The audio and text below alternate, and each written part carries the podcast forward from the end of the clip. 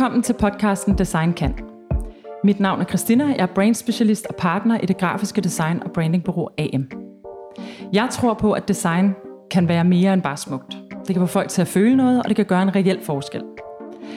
I podcasten udforsker jeg alle aspekter ved det kæmpe store emne, som branding er. Jeg dykker ned i idéer og projekter, jeg taler med fagpersoner og virksomheder, og jeg samler dem, som arbejder aktivt med design og branding hver dag, og som ikke mindst har stærke holdninger til emnet. I dag har jeg to gæster med, og vi skal tale om packaging design. I dag har jeg Kristin Brandt, founder og creative director på Bessermarken Design Studio med, og Michael Tonning, designdirektør og partner på Everland. Velkommen. Tak. Tak. Lige om lidt vil jeg bede jer hver især om at komme med en kort intro af jer. Øhm, men først vil jeg introducere emnet, som er packaging. Vi har jo talt om alle mulige typer af design igennem de her forskellige podcast, men i dag kunne vi godt tænke os at gå lidt i dybden med det her lidt mere afgrænsede emne, som handler om at lave design til æsker og packaging af produkter. Nogle vil kalde det FMCG-projekter også, eller FMCG-område, og det kommer vi meget mere ind på. Men kan jeg ikke starte med at spørge dig, Kristin, om du vil give en, en intro af dig selv? Det vil jeg i hvert fald gerne. Jeg hedder Kristin Brandt, og jeg er som sagt øh, medejer og grundlægger af Bessermarken, som har eksisteret i 10 år. Øh, jeg er uddannet fra Mediehøjskolen, eller Grafisk Højskole, som det hed dengang. Øh, jeg var i reklamebranchen i mange år af, af omvej, men øh, bestemte mig så for, for 10 år siden, faktisk midt i, i recessionen, hvor man kunne se, at det medie, som var faktisk packaging øh, design, lige pludselig blev, blev vigtigt. Øh, og så bestemte jeg mig for at søge tilbage til der, hvor jeg, hvor jeg kom fra. Øh, så vi er specialiseret i emballagedesign, og vi har små kunder og store kunder. Danske kunder, internationale brands. Øh, ja, så sidder jeg i Creative Circle nogle gange, hvor jeg blandt andet har, har mødt dig. Ja. Ja. Var det kort ja, nok? det er, for, eller? ja, det er super fedt. Hvad med dig, Michael? Jeg skal se, om jeg kan holde det så kort. øhm, jamen altså, designer, øh, uden at være uddannet designer, øh, er egentlig, hvad kan man sige, typograf af uddannelse, som det hed dengang. Typotekniker, tror jeg det hed. Så jeg kommer fra teknisk skole. Men autodidakt designer har været i kontrapunkt i, jeg vil snakke 22 år. Øhm, 22 år. ja, Det skal vi lige dvæle lidt. Så kom der tal på alligevel. Ja, 97 blev ansat, ikke? så det er en del år. Øh, men hvad kan man sige her for, hvad er det halvandet år siden, øh, var vi øh, tre partnere, der hvad hedder det, lavede et øh, nyt firma, som hedder Everland, som vi så har arbejdet i nu, plus en fjerde øh, partner, som er en del af Consumer Group, øh, som vi arbejder sammen med på tværs af, designer på tværs og sådan noget, men ellers er jeg selv, øh, hvad kan man sige, i forhold til, hvad vi, hvad vi vil, og hvor vi har en anden retning end mm. Consumer, hvor vi er specialiseret packaging selvfølgelig. Og vores kunder er, er ligesom Kristins, øh, både store små, og danske og internationale. Så. Okay, Mm. fantastisk. Hvordan, øhm, hvordan startede du, Michael, med at arbejde inden for det her snævre felt? Fordi du siger, du har været en del af Kontrapunkt i 22 år. Mm. Der har jo ikke altid været, øh, hvad kan man sige, der har selvfølgelig altid været øh, æskedesign og så videre, mm. men hvordan, hvordan har din rejse været? Jeg spørger meget søgende, fordi Ja. vi to har jo arbejdet sammen i mange år, så jeg kender jo ja. lidt din rejse, og jeg synes, mm. den er interessant. Jamen altså, jeg øh, har jo arbejdet med, hvad kan man sige, klassisk design, hvis man kan kalde det sådan. Det siger vi lidt sjovt, fordi andre ser æske-design, som vi laver, men som korporat design eller kulturelt design, ikke? Som, som Kontrapunkt er super stærk i og arbejder på. Øhm, og det har jeg arbejdet rigtig meget med, og jeg har sådan et billede op i hovedet, at altså, jeg arbejder med det i mange år, og, og hvad hedder det, jeg, jeg ser altid den proces, eller det, som jeg arbejdede med der, var meget mere sådan indadvendt, og jeg brugte mig selv utrolig meget i forhold til, hvis jeg synes, det var fedt, så er jeg sikker på, at andre også synes, det var fedt på en eller anden måde, men alt var sådan, gik meget op i at minimere, øh, og, og alt det her lidt småagtige og prøve. Jeg så mig selv på et tidspunkt, og det var der, hvor jeg fandt ud af, at jeg skal noget andet, øh, som sådan en sort kvadrat. Jeg var ikke engang et sort rektangel eller en sort cirkel, jeg var et sort kvadrat. Det vil sige, at alt var simpelthen skåret ned til absolut minimum på en eller anden måde. Altså det var rent følelsesmæssigt, og jeg følte også, at jeg blev sådan låst i forhold til mit udtryk, og jeg følte sådan, og det er sådan helt personligt, jeg gentog mig selv. Det var ikke noget, som kontrapunkt som sådan var involveret i. Men, men da vi så pludselig fik en opgave ind ad døren, som var Carlsberg, og jeg kan ikke huske 10-12 år siden, øhm, at det, altså lave deres design globalt, øhm, kunne jeg pludselig mærke, okay, det er farver, det er former, det er, og jeg jeg begyndte lige pludselig at svæve. Og dråber. Og føle, ja, dro, jamen alt muligt. Skygger. Nej, men du ved, alt muligt, som gjorde, at det var meget mere ekstrovert. Øh, og, det, og det var et spørgsmål om at sætte, sætte følelser på design mere, end hvor jeg tidligere følte som personligt, at jeg skulle minimere på en eller anden måde for at optimere. Det blev sådan lidt, jeg ved ikke, jeg følte bare ikke, jeg, det var måske fordi, jeg, det er måske fordi, jeg er bedre til det andet, eller jeg kan bedre mærke mig selv der. Så det passede bare ikke til mig at være mere sådan korporat designer. Jeg, det passer bedre til mig at, at at prøve at putte følelser på ting på en eller anden måde, som man gør, når man laver packaging. Fordi, det, fordi folk skal have en følelse, og så piller de ned af hylden. Og når vi taler, når du siger korporat, så mener vi visuel identitet til... Det, det, det er det, som alt yes. andet design end packaging er. Ikke? Altså ja. som er det klassiske, man lærer på designskolerne, som er visuelle identiteter mm. og branding. Men det er jo også branding, det som Christian og jeg laver, det er bare på et battlefield, som er blodig. Fordi hvis du ikke, hvis du ikke klarer dig der, så eksisterer du ikke. Så bliver du slået ihjel.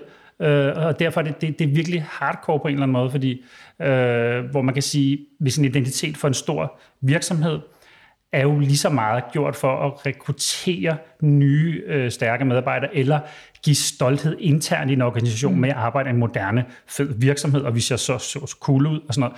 Mere end det er, hvis de får en dårlig identitet, så går hele firmaet nedenom. Eller, mm. øh, og det, kommer ikke til, det sker jo ikke. Så det er mere sådan en, introvert og rekrutterende, eller ofte i hvert fald, medmindre vi snakker kulturelt design mm. for teatre osv. Men, men hvor packaging er en, det er en slagmark på en eller anden måde, og vi er jo, både Christian og jeg er jo direkte konkurrenter på nogle ensartede produkter på en eller anden måde, øhm, som jo også er rigtig sjov, øh, hvad kan man sige, battle, der kører sådan sideløbende på en eller anden måde, uden mm. at man føler, det er en krig, men det er, men det er jo overlevelse, og mm. det er det, jeg synes, der er spændende ved det. Og hvordan kan det være, at du er lige præcis ind med det her, det her format, Christian? Fordi en ting er din historie indtil i dag, men men hvordan, øh, hvad er det, der fascinerer dig ved at arbejde med packaging design?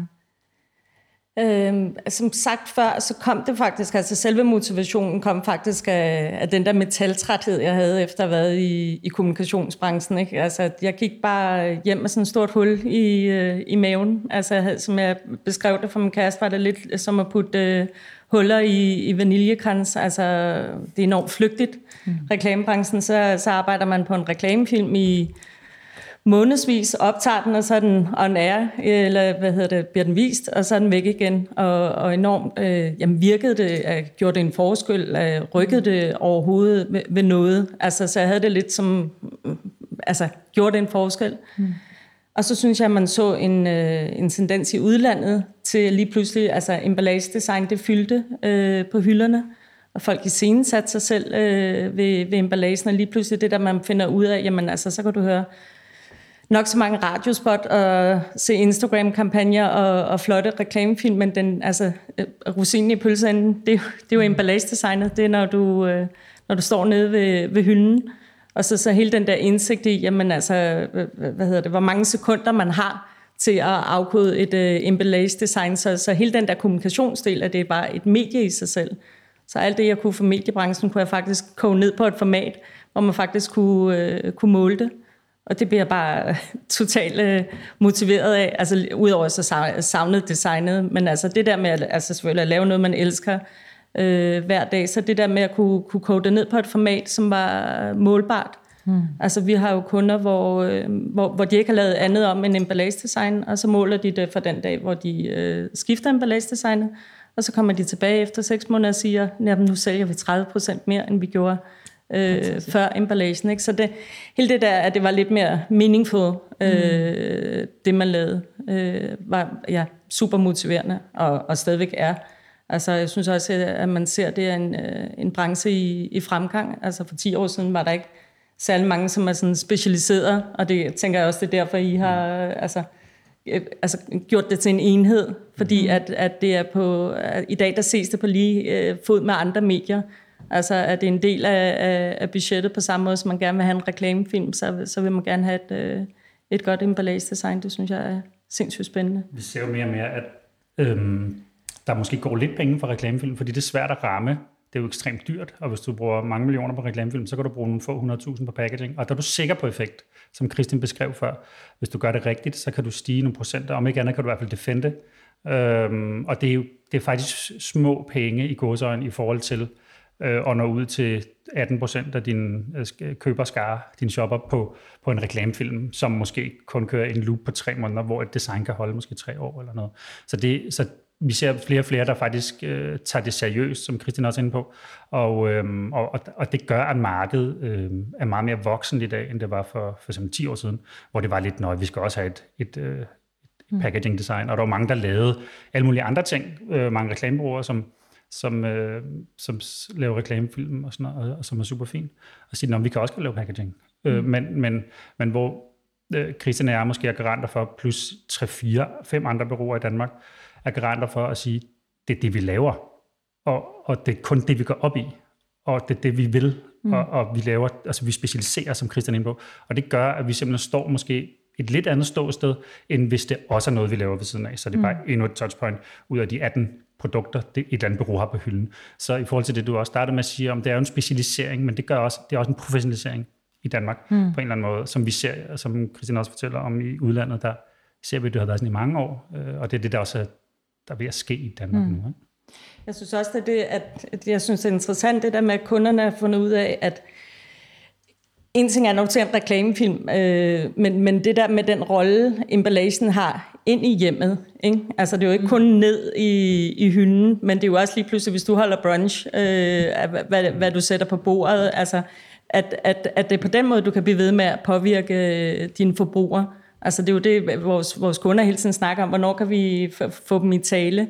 At, at det, det, er en, det er en helt unik ting med emballage, som, som folk har fået øjnene op for, at, at det, det er jo helt ind i hjemmet hos, øh, hos folk. At folk spejler sig og reflekterer sig i produktet. Vil jeg stille det her frem på hylden, mm. når jeg får gæster? Det er et slags produkt. I privaten, når det er bare mig og min tykke mand, det er et andet produkt.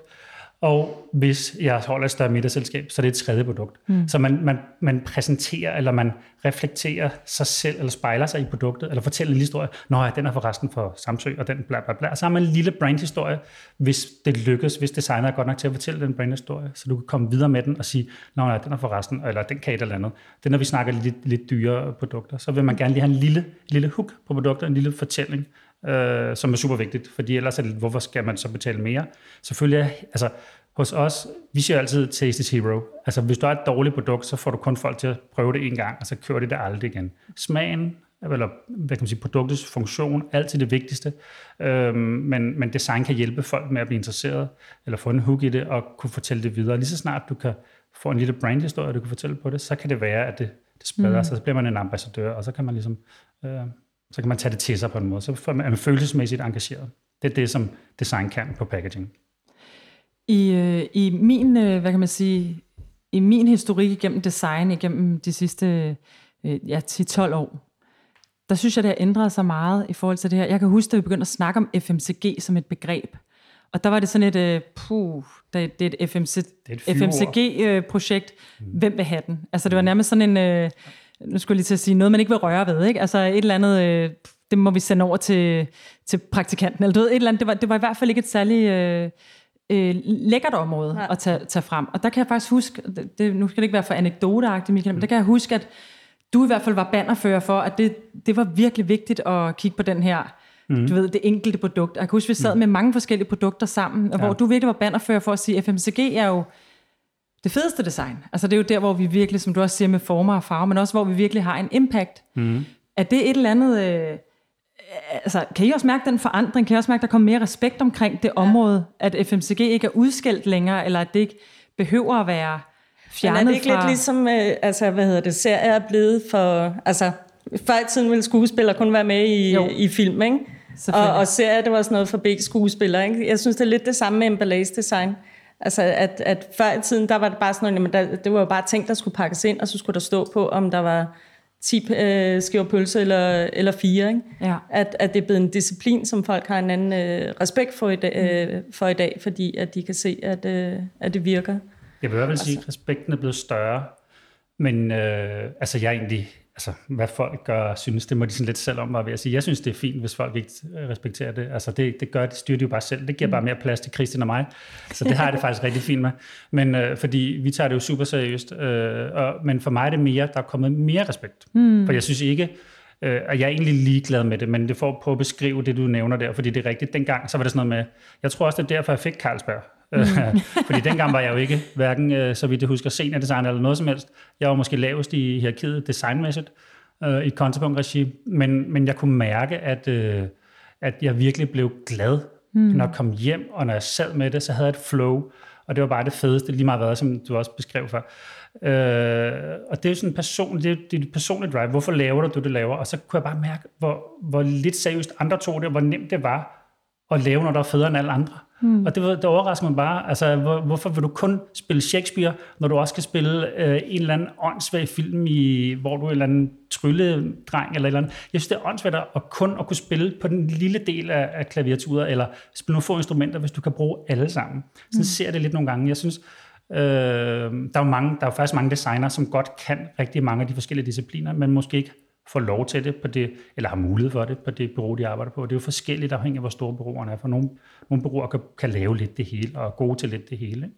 Men, men jeg synes, det er lidt ærgerligt, hvis man, øh, hvis man synes, det er sjovt, at man ikke, i hvert fald selv giver sig chancen. Mm. Men for at komme tilbage til respekten, så synes jeg, der er kommet lidt mere respekt. Mm. Jeg synes ikke, respekten er der helt, fordi øh, alle vil gerne lave et super premium produkt, og lave en, en, øh, et super lækkert altså, øh, packaging design. Det vil alle øh, meget få vil røre ved en, øh, ved en ketchup, medmindre det er Heinz. øh, og mange få vil lave en remoulade eller et eller andet. Og, og øhm, der vil sige, der personligt har jeg, og det, det er sikkert mig, fordi jeg er på en helt anden måde, og fordi jeg er uddannet designer, tror jeg virkelig også, for jeg har ikke sådan en, et selvbillede, der gør, at jeg, jeg skal redde verden gennem design, eller jeg har kunstneriske gener, eller noget som helst. Jeg er mere sådan, lad os, lad os lave det, der er det rigtige design her, og så kommer det til at se ud, som det gør. Og det gør det meget nemmere for mig at lave en remoulade. Jeg synes, det er meget sjovere at lave de billige produkter, eller de produkter, ingen andre vil røre ved, fordi det er pisse svært.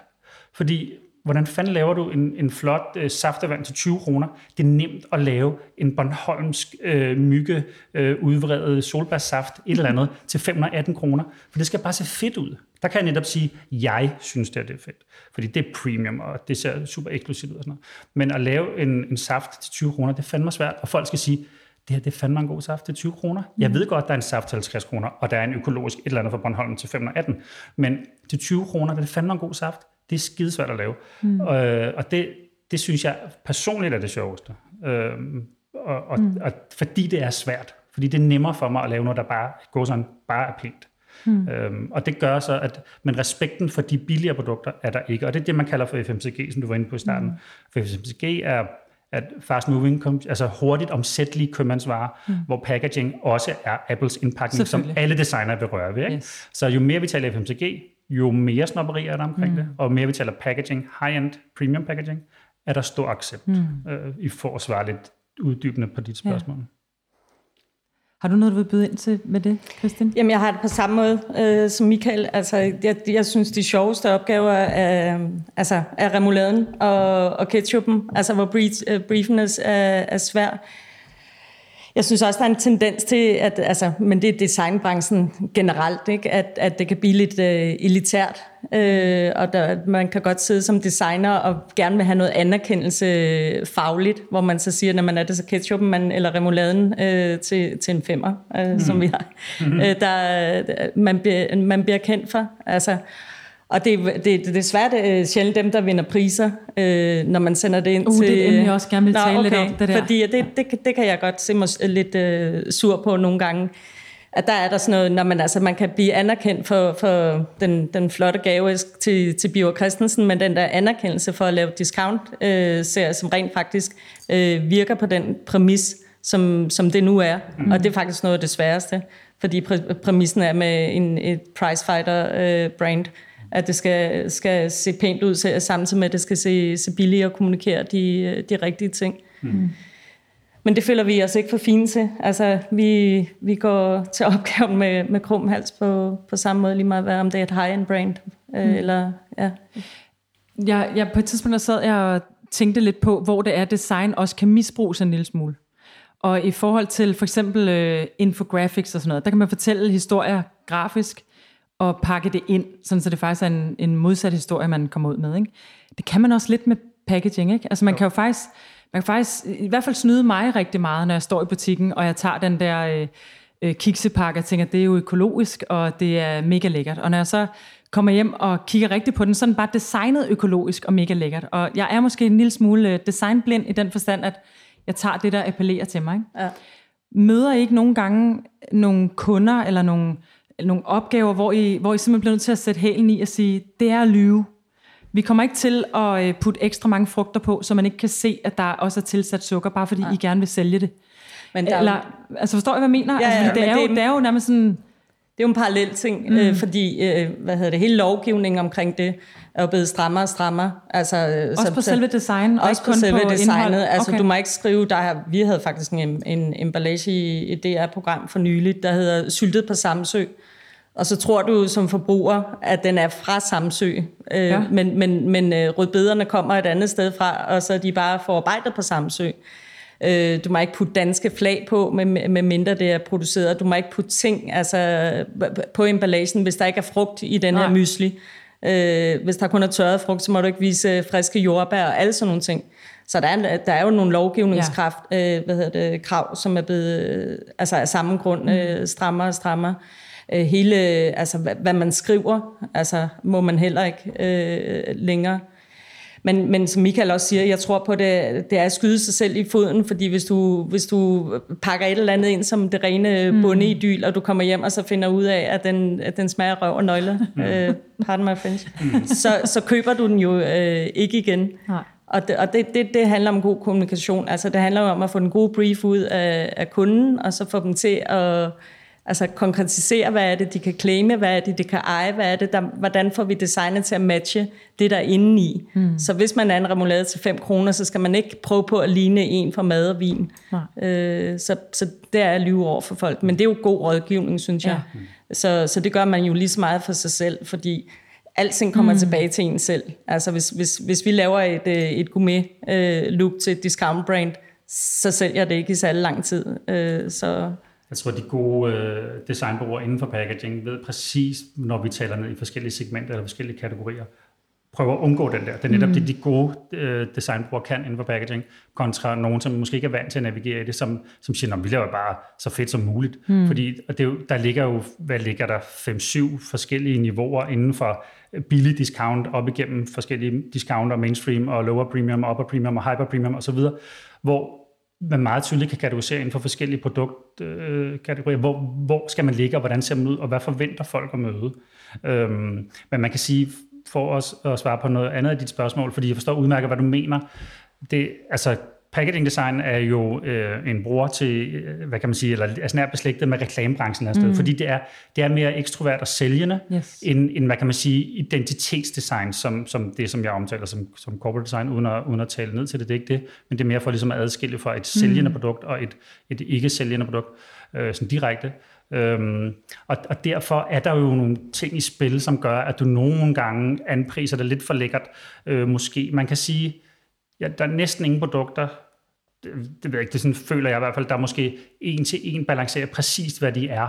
De fleste er lige en tand over, hvad de er. Altså i forhold til, hvad produktets mm. pris og, og, hvad kan man sige, lødighed eller kval- kvaliteten af produkter er. For som Christian også er inde på, som jeg også sagde før, det, det er det her med, at, at taste is king. Altså hvis du, du kan ikke sælge noget, der, eller folk kommer i hvert fald aldrig tilbage, og de bliver sure, og de bliver skuffet på brandet, og så vil de heller ikke købe relaterede produkter, altså fra det, fra, den, øh, fra det brand af, hvis de havde andre produkter. Så, så du, du kommer simpelthen til at ikke at stole på dem. Så det vil være dårlig branding øh, fra, fra byråets side af, Øhm, så det vil man ikke gøre, men man vil altid måske prøve at få det til at se lidt mere lækkert ud, hvis man kan, øh, end, det, end det er, eller få det til at, og som Christian også siger, hvad er USP'en, altså de unikke mm. selling point på produktet, fordi hvad er det, der, hvorfor skulle jeg købe dit produkt, hvis der er 18 ketchup, en koster 5, og en koster 7, og en koster 8. Hvorfor skal jeg vælge den til 5 ud over prisen? Må sige, lige snakker discount, så er det måske rigtig meget pris, men når du kommer lidt op i mainstream, så skal det være nogle, et eller andet, der gør, at du køber ind på produktet. Andet end din USP måske. Mm. Øhm, fordi, som så en, vi kalder det en emotional selling point, som ESP, fordi så kan det være, at den her er så syltet på Samsø, og den anden er polske øh, landagurker, og de her er syltet på Samsø, de kommer fra Polen, men er syltet på Samsø, eller hvor de mm. kommer fra. Ikke? Men så køber du ind på den der danske historie, Så øh, siger du, at det er så en emotional selling point, fordi Samsø, der er vi dengang sommerferie og sådan noget, og designet er måske lidt mere dansk og sådan noget, mm. end dem fra Little, der kommer direkte fra Polen og bliver sejlet over med polske tekster det hele, men det er måske næsten de samme på en eller anden måde. Ikke? Mm. Og så er det klart, der trader du lidt op, og så kan det være, at prisen er lidt anden. Så, det, så selvfølgelig kan man man, man prøver at få produktet til at stå så godt frem som muligt. Det er ligesom, jeg sammenligner tit med, at det er ligesom at tage en, en flot kjole på til en fest, hvis du er single. Mm. Det må du godt. Du behøver ikke at komme med, med bar mave og Bermuda shorts. Altså, øh, du kan godt sælge produktet så godt som muligt. Okay. selvom man er single. Åh, oh, selvom man ikke er single. Ja, præcis. Har, har I siddet i sådan nogle situationer med kunder, hvor jeg har sagt, det, det, det er helt forkert? Det er slet ikke det, I skal? Hvis det sker, nej. Altså jeg vil sige, så jeg prøver altså at prøve at prikke til, hvad er jeres uni, hvad er det unikke ved det her produkt? Hvad er det, det kan? Altså for eksempel, den her kold skål smager simpelthen så dårligt. Ja, det er ikke altid, man smager på det, nej, men okay. hvis man gør, nej, men... Jeg tror også, det er det, altså, hvis det er koldskål, hvor, hvor, hvor briefen er, det skal sige, altså, der er jo de der designgreb, hvor ja. man sådan noget moderne autenticitet, eller det ser hjemmelavet mm. ud, eller netop det ser, ser dansk ud. Altså, og kunden kommer og briefer på det, så kan man jo sige til dem, jamen, altså, det, det, det, bare fordi du vil ligne konkurrenten, der står ja. ved siden af, og fortælle den samme historie, så, så, så bliver du bare et me-too, ja. altså, hvor man, hvor man så skal rådgive dem, eller hjælpe dem til at så finde de ting, der er, er unikke ved dem. Mm. Altså, man kan sige, vi har meget, de fleste, 90% af vores kunder er nogen, øh, som vi har kendt i lang tid, mm. og vi bliver ved med, og de har mange forskellige brands. Øh, og de, der er jo et, et det er et partnerskab på en måde, så de stoler på os, og det, der kommer ikke en eller anden kopper ind på siden og siger, vi skal bare det fedeste, man ding, ding, og skyder til alle sider, og så går den igen øh, tre måneder senere. Fordi så er det netop, at man kan komme ud i sin situation, men så siger vi også bare, hey, skru lige ned for charmen, prøv lige at høre, det der, det går ikke, vi, det møder vi jo, og det har Christian sikkert også mødt, og siger, men, men så bliver man bare nødt til at være ærlig og sige, det, det skal jo passe, fordi ellers så er der ikke heller nogen, der gider, at de køber dit produkt anden gang, og så er det mm. bare spild af penge. Mm. Så, så hvis vi kommer i sin situation, så vil vi altid prøve at være helt ærlige og helt rolige og bare snakke og fortælle, som det er. Mm. Altså der tror jeg, Øh, der er branchen som nu i hvert fald, så der, der vil man ikke bare sidde og sige, så skovler bare penge, eller så laver vi det. Altså, det gør vi i hvert fald ikke, fordi mm. det kommer jo tilbage på vores navn, mm. og det gider vi jo heller ikke.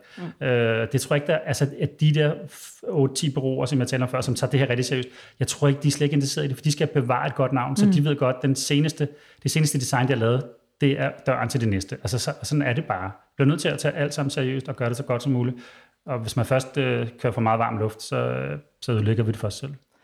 Der er jo også rigtig mange, øh, det ved jeg ikke med jeres kunder, der tester i dag, mm. altså, som er super interessant at, at sidde med bag en, en, en glasrude. Altså, vi har jo mange af de der hvad hedder det, brands, som appellerer til herre fru Danmark, og der kan man godt få nogle super interessante insight. Altså du ved, hvor man sidder netop med og pakker det for fint ind, ikke? Ja. Og, og, og så bare glemmer, hvem, øh, hvem øh, målgruppen er. Det er ham nede øh, altså på Lolland med mælkekassen, mm. og hende med, der vejer lidt for meget fra, fra Ribe af. Ikke? Ja. Så, så der er jo også kunder, hvor de lige går tilbage til målgruppen, og man så får feedback den, øh, den vej tilbage. Mm. Fordi det, der vi kommet lidt ind på det, men her har vi faktisk med noget design at gøre, som rent faktisk kan måles. Ja. Mm. Hvorimod, når vi bygger en identitet øh, for, for en virksomhed, så har vi jo meget sværere ved at sige, øh, de her 500.000 i lage i det her projekt, jo, det kunne virkelig lønne sig. Ja. Fordi mm. nu har I et, øh, et øh, bedre logo. Eller, altså, mm. Det er i hvert fald sværere at tale. Nu sidder jeg selv og laver rigtig meget af det der, så det er slet ikke for at tale det ned. Ja. Men det er sværere at måle, og det er sværere ja. at have argumenter for, hvorfor det lige skal gøres nu med det her marketingsbudget hvorfor det også kommer til at omhandle det og det og det touchpoint. Ikke? Ja. Men så kan du bare sige, jeg synes, det er fedt. Så ja, det præcis. Det er også mit allerstørste argument.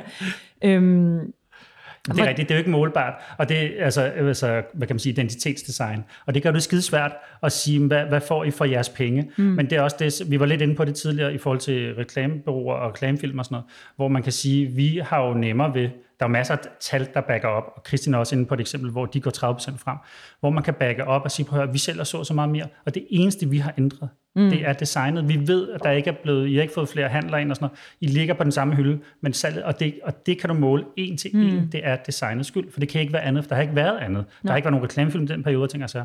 Og det er, jo, det er jo en ekstra, altså virkelig en stor styrke ved packaging, især når det går den vej, for det går den anden vej, så er det ikke så godt. Men man kan sige, øh, det, det sker jo faktisk tit, at man, man, det ved vi jo alle sammen som designer, at vi kan godt mærke, okay, hvis de nu bare gjorde sådan her, så ville mm. det blive skide fedt. Så længe man lige tager højde for hende fra Ribe med den store... Øh, mm. Og så, fordi, fordi det er ikke sikkert, at hun lige synes det. Og det er det, der synes, der er et andet lag, som vi ja. kommer ind på senere, som er sjovt, fordi at man skal ligesom tilpasse andre personer end sig selv. Ikke? Mm. Øh, bare en øh, bemærkning i forhold til det der med, om, om det kan måles. Eller det er hele, altså en ting er salget ned for, for hylden af, men vi oplever rigtig meget også øh, dens rolle i forhold til salget ind i kæderne. Altså der kommer jo rigtig tit en, en kunde, som har et super fedt produkt, altså som, som er hvis de ikke har noget emballage, noget dårlig emballage, og alle kæderne siger, nej, det der, det, det matcher ikke øh, vores profil, eller vi har en konkurrent, der, der så ligner. det er det første nåløje i virkeligheden? Ja, det er faktisk mm. det første nåløje, det er at klæde dem på, mm. altså øh, kunden, så de kan gå til de ting, øh, de steder, hvor de gerne vil sælge sig, så, så fortælle den her historie, hov, undskyld, det er, hvad hedder det, vi har en kunde for eksempel, øh, da de kom, var en lille bitte, som solgte, øh, eller sælger islandsk flagesalt, som er bæredygtig. Ikke? Altså, og de kunne ikke komme igennem med den der historie, fordi de havde en emballage, der lignede et eller andet øh, konfetti. Men fordi vi så kom ind og klædte dem på til at kunne gå videre til sælgerne og de der kategorichefer og sige, prøv at høre, ja. det her det er, det er den gode historie om, øh, om os, som I kan fortælle videre til os som forbrugere, eller jeres forbrugere, som de kan fortælle videre til, til deres, øh, deres venner og deres omgangskreds. Det er, det er enormt øh, effektfuldt. Mm. Og det er også noget, som, som identitet ikke kan. Det er hele det der salgsarbejde, mm. der ligger for, for kunderne lyse... ind i kæderne. Ikke? Er det den der lyseblå? Ja. Øh, flagsalt? Ja. Jamen, det er jo sådan en hel serie. Ja, ja. med den der med sådan en islandsk dame på? Eller sådan en, sådan en øh, noget hår og sådan noget? Nej, det er, okay. det er så konkurrenten. Okay. Dem går det ikke så godt for. Som, nej, nej, øh, den nej, det er bare super ja. flot design. Ja, den er ret flot. Den ja. er så flot. Ja. Men, men det der så måske, øh, ja, det er så også løgn, om jeg ved, hvordan det, det nej, går nej. med dem eller ej, men det går i hvert fald rigtig godt på salgværk på den måde. Ja. Den der historie, de så kan, kan fortælle ind i kæderne, har de jo så også kunne fortælle øh, ud over landegrænserne. Ja. Ikke? Fordi at vi ligesom fik lavet den der magiterning, øh, der, mm. der mm. var dem, og, og den ramte lige ned i den der nordiske trend og sustainability mm. og alt det der. Ikke? Så nu er de i USA, og de er ude på, på internationale markeder. Og det er jo fordi, de kommer med den der brand story, mm. som er pakket ind i, altså det er i hvert fald udgangspunktet, hvordan den er pakket Ja, fordi det, det er en anden ting. Det er den der snitflade. De, ja. de kommer jo til, til jer uden en identitet i virkeligheden. De kommer med en, en idé og en historie et produkt. Ikke? Ja og I skal så designe, så det er jo i virkeligheden fuldstændig det samme, som alle andre gør. I laver en visuel identitet til dem, som bliver eksemplins, X, det kan jeg aldrig sige. Eksekveret. Præcis, det er meget svært ja. på æsker.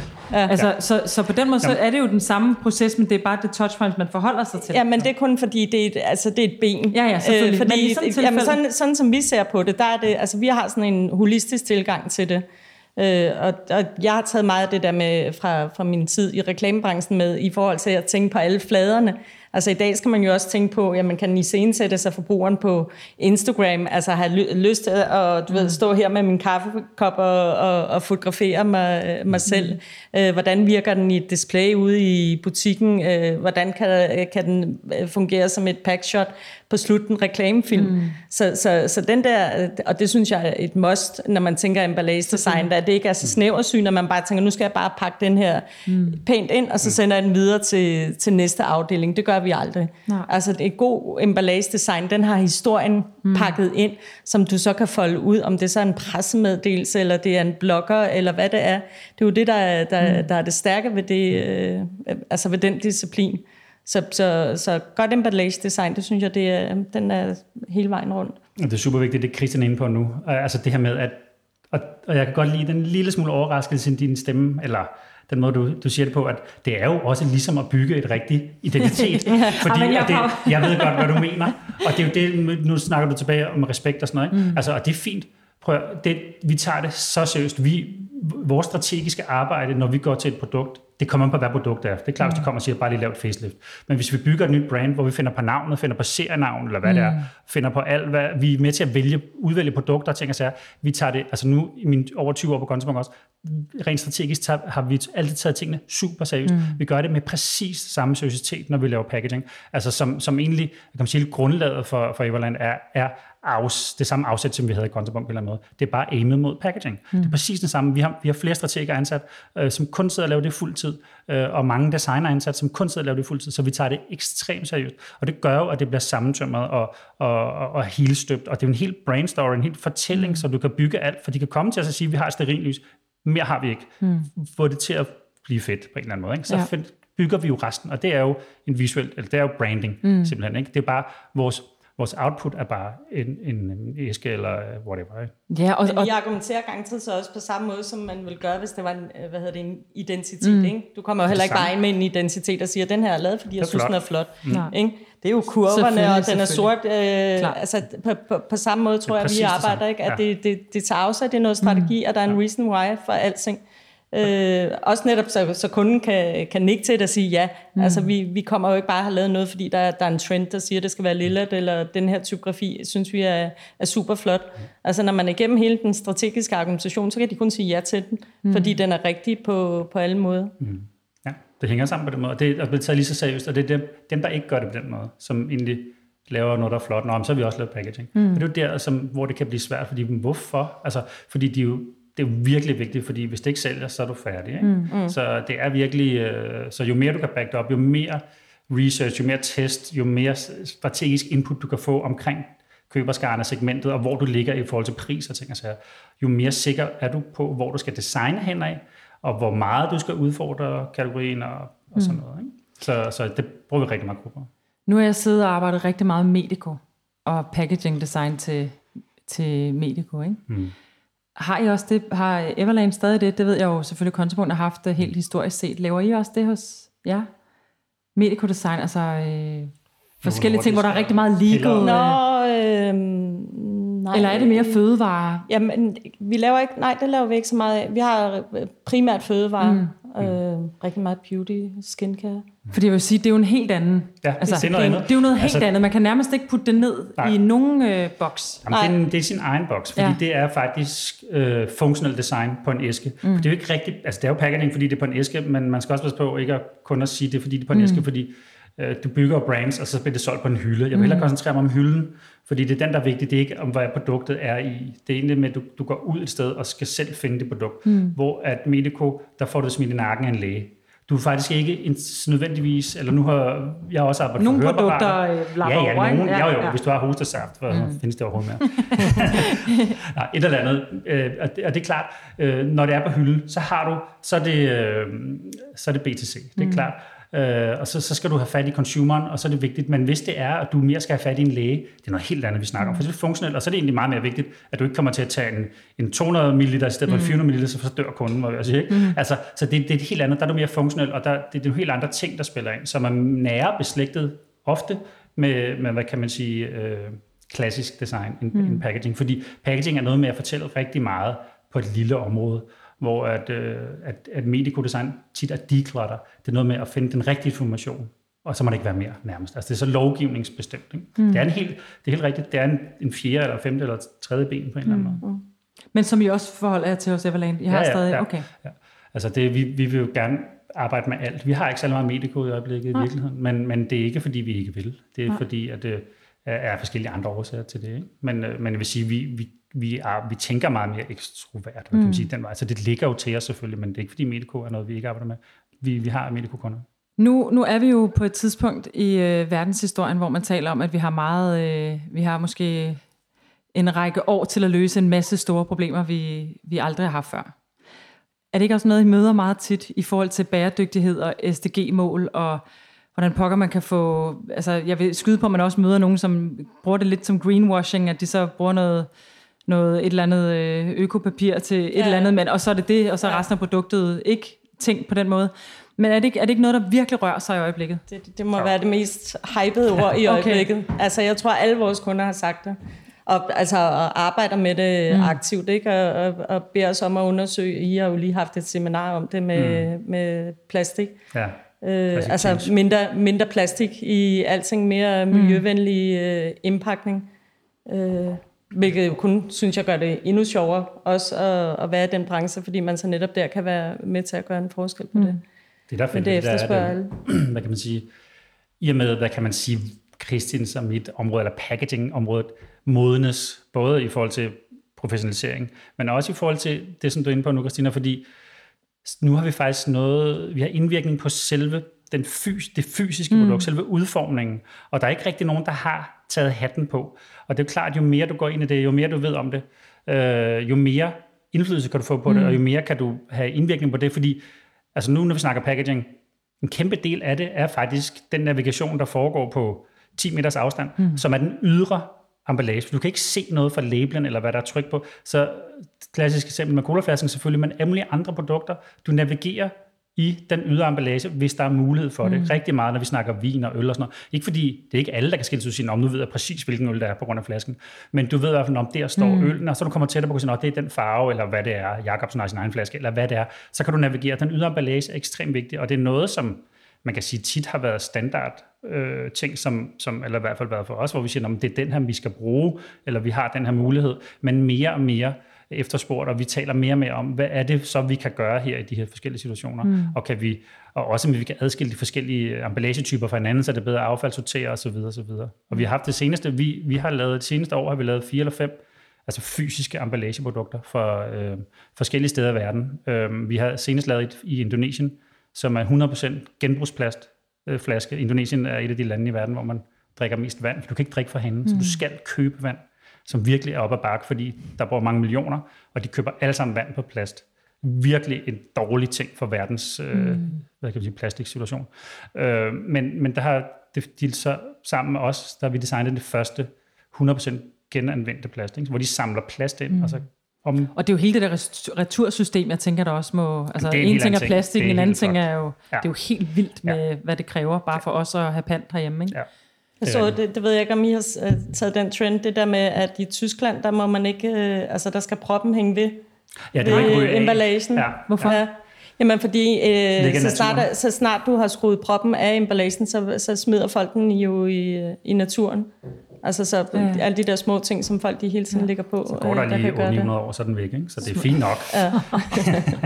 Ja, okay, så det, det, det rører sig også rigtig meget ved jer. Ja. Rigtig meget. Altså, vi, ja. vi, jeg havde lidt andet seminar her for nylig, hvor, hvor det var et af punkterne. Altså, det er jo klart, alle taler om det hele mm. tiden, mm. og der var nogle, der var nogle rigtig sjove tendenser, alt fra Carlsbergs øh, snappack, hvor dåserne sidder sammen med sådan små øh, limklumper, så du knækker dem af, så du ikke ja. har det der folie øh, til, hvad hedder de, øh, Corona har lavet dem her, hvor der er skruelåg i toppen mm. og bunden af dåsen, så du kan skrue dem sammen, så når du kører en sixpack, så går du med en lang stang rimelig lang.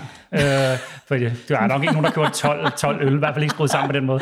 Men øh, det er, det, det er fed måde. Så der kommer rigtig meget packaging innovation den vej mm. rundt, og man ser rigtig mange tiltag i det, så, så det er skide spændende, fordi der, så kommer det fysiske element ind på en eller anden måde, helt mm. naturligt, som er beslægtet med det, som Christian og jeg sidder med.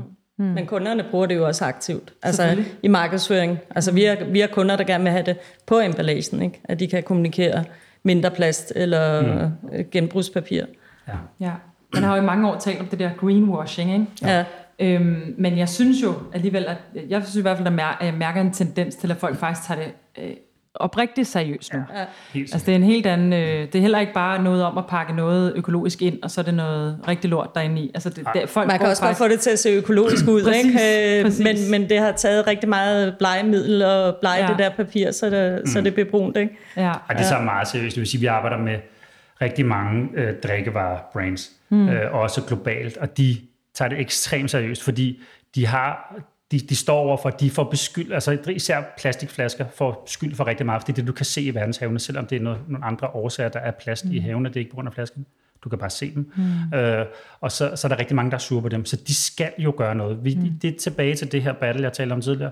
Hvis de ikke gør noget, så dør de. Mm. De skal jo selvfølgelig overleve, og det, de har det her indskud. For lige snart der kommer nogle andre og siger, at vi kan gøre sådan her, mm. så er de færdige, hvis de ikke har en løsning på det. Så de gør ekstremt meget, og det går faktisk overraskende hurtigt, mm. øh, vil jeg sige. Det, det, det er virkelig meget, og der, vi, har faktisk fundet, at mange af dem, vi arbejder sammen med, har allerede op til 50-60% genbrugsplast, uden at de faktisk claimer det på produktet, for de mener ikke, det er højt nok til, at man rigtig kan sige det. Fantastisk. Hvor det siger, nej, nej, det er jo, altså sig det nu, fordi mm. så ved vi, at vi er på en rejse, og som et år eller to, så er vi 80%, eller hvad det nu end er. Ja. Øh, fordi jeg synes, folk er jo også lidt tålmodige, men de har jo ikke 10 års tålmodighed. Nej. Så det, så det er ret spændende, hvad der, altså der sker rigtig meget i de næste tre år, ingen mm. tvivl om det. Det gør jo også, at I skal udvikle nogle helt nye skills. Altså på en eller anden måde er det jo et, et, et stort område, I skal ja lære, eller vi alle sammen skal lære at kende, for ja. at kunne sælge det ind. Ikke? Ja. Men der synes jeg også, man rykker tættere med øh, altså underleverandørerne, ja. hvor, hvor, hvor før i tiden, at man bare ringede, eller kunden selv kom, og så sagde, det er den her øh, emballage, øh, at tingene skal i. Mm. Altså det gør vi meget, at, altså, hvor, hvor du netop samarbejder med, med dem, der skal lave den givende mm. container, som, øh, som eller produktet skal i. Mm. Og det er fedt, man får en masse interaktion med en masse ingeniører, Ja. som, som kun kan tænke i formler og sådan noget. Ja. Øh, og det er skide godt at parre sammen med en, der kun kan se farver og former. Ikke? Så det bliver altid godt. Jamen, jeg tænker faktisk på en anden snitflade også, fordi en ting er snitfladen mellem den corporate øh, visuel identitet, vi lægger herover, og så har vi packaging i midten, hvis vi siger det. Men så er der en snitflade, der hedder industriel design. Ja. Fordi øhm, der er jo rigtig meget med packaging, som jo ikke bare er, at vi tager en regulær æske, som ser sådan og sådan ud, og så har vi de forskellige sider, og pantmærket skal være så og så stort, mm. og det er, jo ikke det, det er jo ikke det, det drejer sig om, når man er specialiseret i packaging design, som I er. Mm. Så der må jo være noget med den snitflade til industriel design. Altså, hvordan, øh, hvordan arbejder I med det? Altså, har I folk in-house, som sidder og tegner 3D, eller har I adgang til folk, der tegner 3D? Eller hvordan, hvordan løser I det? Altså så også har vi, i og med at vi har lavet en del projekter her, altså gennem mange år i virkeligheden, men de sidste år er det skaleret ret meget, netop på grund af det, du beskrev før, mm. med at, at folk vil gå så meget op i det. Øh, så har vi øh, hooket op med en masse cool typer, som, mm. som er industrielle designer. Okay. Vi har både nogle i Danmark og nogle i Stockholm, som vi arbejder sammen med, som er virkelig stærke i det. Men altså, vi sidder nogen og 30 på Everland, og det, det, er ikke sådan, så, det er ikke så meget, så vi vil ansætte en eller to, Nej. eller, fordi det, det er sådan lidt, så er der, kan der godt gå en måned, hvor vi ikke har en opgave mm. og sådan noget. Ikke? Så det er stadigvæk sådan lidt... Øh, mm. En opgave af den slags? Ja, fordi, ja men det, det, det, er ikke sådan Mm. fuld, det er ikke sådan full blown på den Nej. måde, men der er alligevel mange opgaver. Så vi, så vi er associate med, med, med nogen, som, som er Okay. super gode til det, og så joiner vi sammen og ja. pitcher ind på projekterne på den måde. Men bare det, at man er bevidst omkring det, øh, som man er på det øh, emballagebureauerne i dag, der, der, der springer man jo tit tilbage til det leder, så siger, jamen, øh, altså vi har haft sådan en type kunder, hvor vi ved, at det er en udfordring, når de skal pakke tingene Ja. og sende ud til, til forhandlerne. Mm. Altså, h- h- hvis I nu får vores grundidé, inden vi overhovedet har foldet den ud, eller noget som helst, skal I så tænke den her æske, mm. så, den kan, så der kan pakkes 10 i en kasse, i stedet for øh, kun 5. Så, så, så det er jo klart, at det er en parallel ting hele tiden, ikke? at man ikke bare kommer med en eller anden ting, som, øh, mm. som ikke fungerer. Men det der også med alt det her, hvad kan man sige, vi taler om nu, det er også, der opstår også bare en masse frustration som mig som designer, fordi jeg er sådan en glad type, der går på arbejde og ser en masse sommerfugle og lyserøde skyer og sådan noget. Det er mega fedt, fordi så vi snakker design og sådan noget. Men så kommer der bare alle de her udfordringer, som du også beskrev, sådan et lidt dyster billede før, ikke? Øh, hvor man siger, kæft, er der mange begrænsninger, og er det besværligt, at den ene kommune kan tale med den anden kommune, de gør det forskelligt, og det ene land gør sådan, det andet land gør sådan, og hvorfor kan de ikke? Og der kommer rigtig mange sådan ting i det, som hvor man, altså hvor jeg, når jeg siger packaging design, så er det egentlig, fordi jeg synes, det er mega sjovt, og det, jeg elsker det og vil gøre det gratis. Men, men når jeg så har den her oven i hatten med at skulle prøve at lave sådan nogle øh, bæredygtige øh, fysiske øh, emballager, så er det mere sådan noget med, det er faktisk fucking save the world. Altså, det Ja, er ikke præcis. bare noget med, om jeg laver et fedt logo, og så bliver alle i hele verden glade og sådan noget. Det er det faktisk lidt i hvert fald, ikke? Mm. Fordi det, det er virkelig en vigtig ting, og virkelig en vigtig agenda. Så det, det får en helt anden dybde, Ja. som jeg ikke ved, om jeg kan, kan lide. Jo, jeg kan godt lide det, fordi man, vi, kan, vi kan påvirke det, ikke? Men det er virkelig seriøst. For det andet, det er jo et spørgsmål om at sælge og tjene nogle Mm, penge. Det er sådan, det er. Men det, det, det skal vi redde verden. Det er vores børn, der skal overtage lortet. Så det, det er lidt en anden agenda, som giver en lidt anden seriøsitet, som, som både er det jo godt og skidt på en eller anden måde, fordi det giver en helt anden seriøsitet og dybde mm. på det. Men, øhm, men jeg tror, at man skal bevare sin, sin friskhed og, og, og have den vinkel på på en eller anden måde, og sige, så vi gør det, vi kan, og vi gør det så hurtigt, vi kan, og, sådan noget, ikke? og, og, og så smart som overhovedet muligt. Man bevarer, hvad kan man sige, det jeg synes, der er fedt ved design, og alle designer, det er, at man altid prøver, man, man har en frisk tilgang til ting, og prøver at gøre ting på en anden måde, og så specielt udvikler mm. noget, om det så er et design eller et fysisk emballage. For man, for man, kan jo, man kan jo sige, at der er jo rigtig meget snak om, at man, bare, man bare skal gøre alt, hvad man kan for at gå væk fra emballage. Og mm. når, når, jeg så, når jeg så siger det, så er jeg jo godt klar over, at selve produktet er jo også en form eller et produkt, eller har noget, øh, hvad kan man sige, noget design på sig i forvejen. Altså, Ja. så, øh, så der er jo selvfølgelig emballage 1 og 2. Og, altså, Ja, ja. Men, men vi taler stadig om, at vi prøver at skære ned på emballage, få så lidt som muligt.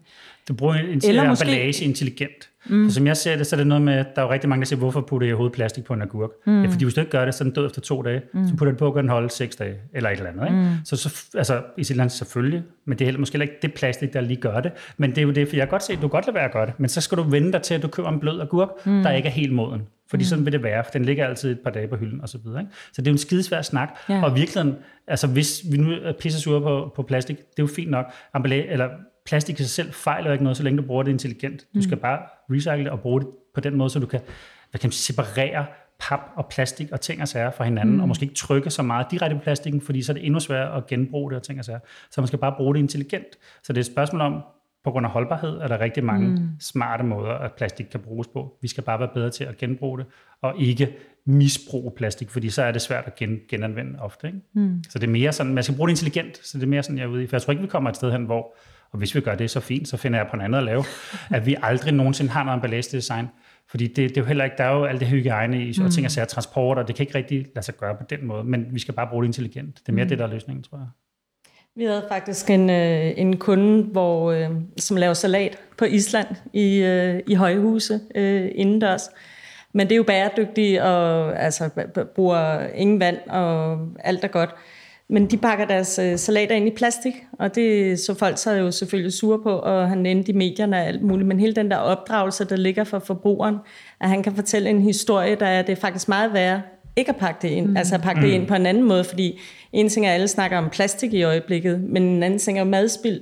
Ja. Ikke? At kunderne, forbrugeren, altså det, det tror jeg så bliver det næste, at, at forbrugeren opdager, at det ikke altid øh, den, den værste ting, hvis ja, det bare er den rigtige ting. i allerhøjeste grad også, ikke? Som, kød er jo det, ja, ja. præcis. Ja. Der kommer eller flere ting, bølger. Eller ting, der ikke er pakket ordentligt ind, og ja. så, kan man, øh, så kan supermarkederne smide dem ud i, mm. i stedet for. Men det er klart, der, der, der bliver nødt til at komme noget materiale, der, der træder i stedet. Mm.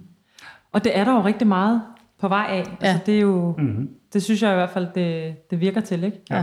Både papir og plastik og ja. ting, der... Hvad var det, jeg sidst fik? En majspose, ja. for eksempel, ikke? Altså, det er jo super fint. Altså, men det, altså, nu i forhold til design og sådan noget, det, det skal vi jo stadigvæk designe på, så vi klar, hey, det er en majspose, det og sådan mm. Så det, man kan sige, det, jeg tror, at vi skal blive ved med, vi bliver nok ved med at emballere på en eller anden måde, men det bliver bare bæredygtige emballager på en eller anden måde. Ikke? Og vi bliver bedre til at, at sortere det, genbruge det. Mm. Jeg kunne godt tænke mig at spørge om sådan et, øhm, et projekt, i hver især godt kunne tænke jer at fremhæve en lille smule. Altså et eller andet, hvor I sådan tænker, at det er virkelig noget, hvor at, øh, vi kan se, at det battede, og vi rykkede kunden, og så videre, så videre. Øhm, jeg har sådan en lille, lille anekdote, en lille ting, jeg har tænkt på nogle gange, fordi øhm, nogle gange, når jeg fortæller, at jeg arbejder med design og branding og websites, og selvfølgelig også emballage og sådan noget, så er der nogen, der siger, hvorfor er det så vigtigt for at kigge på Amazon? Altså den hjemmeside at sætte sådan ud i øh, så mange år, og den er frygtelig grim, og det, det design er ikke en skid vigtigt. Se, hvor populært det er. Og nogle gange bruger vi eksemplet Tabasco, ikke? Som, jeg, jeg ved faktisk ikke, om de har ændret design, men det er ligesom, det er produktet Tabasco ser bare sådan der ud, ikke? Mm. Øhm, og det der med, hvor, hvorfor, altså hvornår finder man ud af, at noget er, er identiteten af simpelthen at være lidt grim? og skal blive ved med, altså forstår jeg, hvad jeg mener? At mm. hvis nu Tabasco kom til jer og sagde, øh, lav den om, og sige nej. Og så kan I jo godt sige, at det, øh, det er faktisk mega dårligt typograferet, eller mm. øh, det, det er hæsligt med den måde, jeg har kombineret farve på, det må skiller sig egentlig ikke særlig meget ud. Men det er så meget en identitet i det mm. produkt i sig Men lige selv. præcis Tabasco kunne du sagtens lave om, uden folk der mærke til det. Folk, ja. er, folk er på nær, altså hvis du lige så designer væk, som er 1% eller 0, et eller andet, øh, så, så kan folk ikke huske det, hvis du laver det om. Så længe du beholder den der labelform af grøn og rød og hvid og sådan noget, ja. så kan du sagtens lave det om. Det ser man rigtig mange eksempler på, hvor du ikke tænker, nå ja, men det har altid set sådan ud. Det har det bare ikke. Nej. Altså folk tror, måske det Bennebølles øh, logo på Carlsberg. Og nu har de måske, fleste måske lagt mærke til det andet type logo, der er nu. Ikke? Men ellers, ja.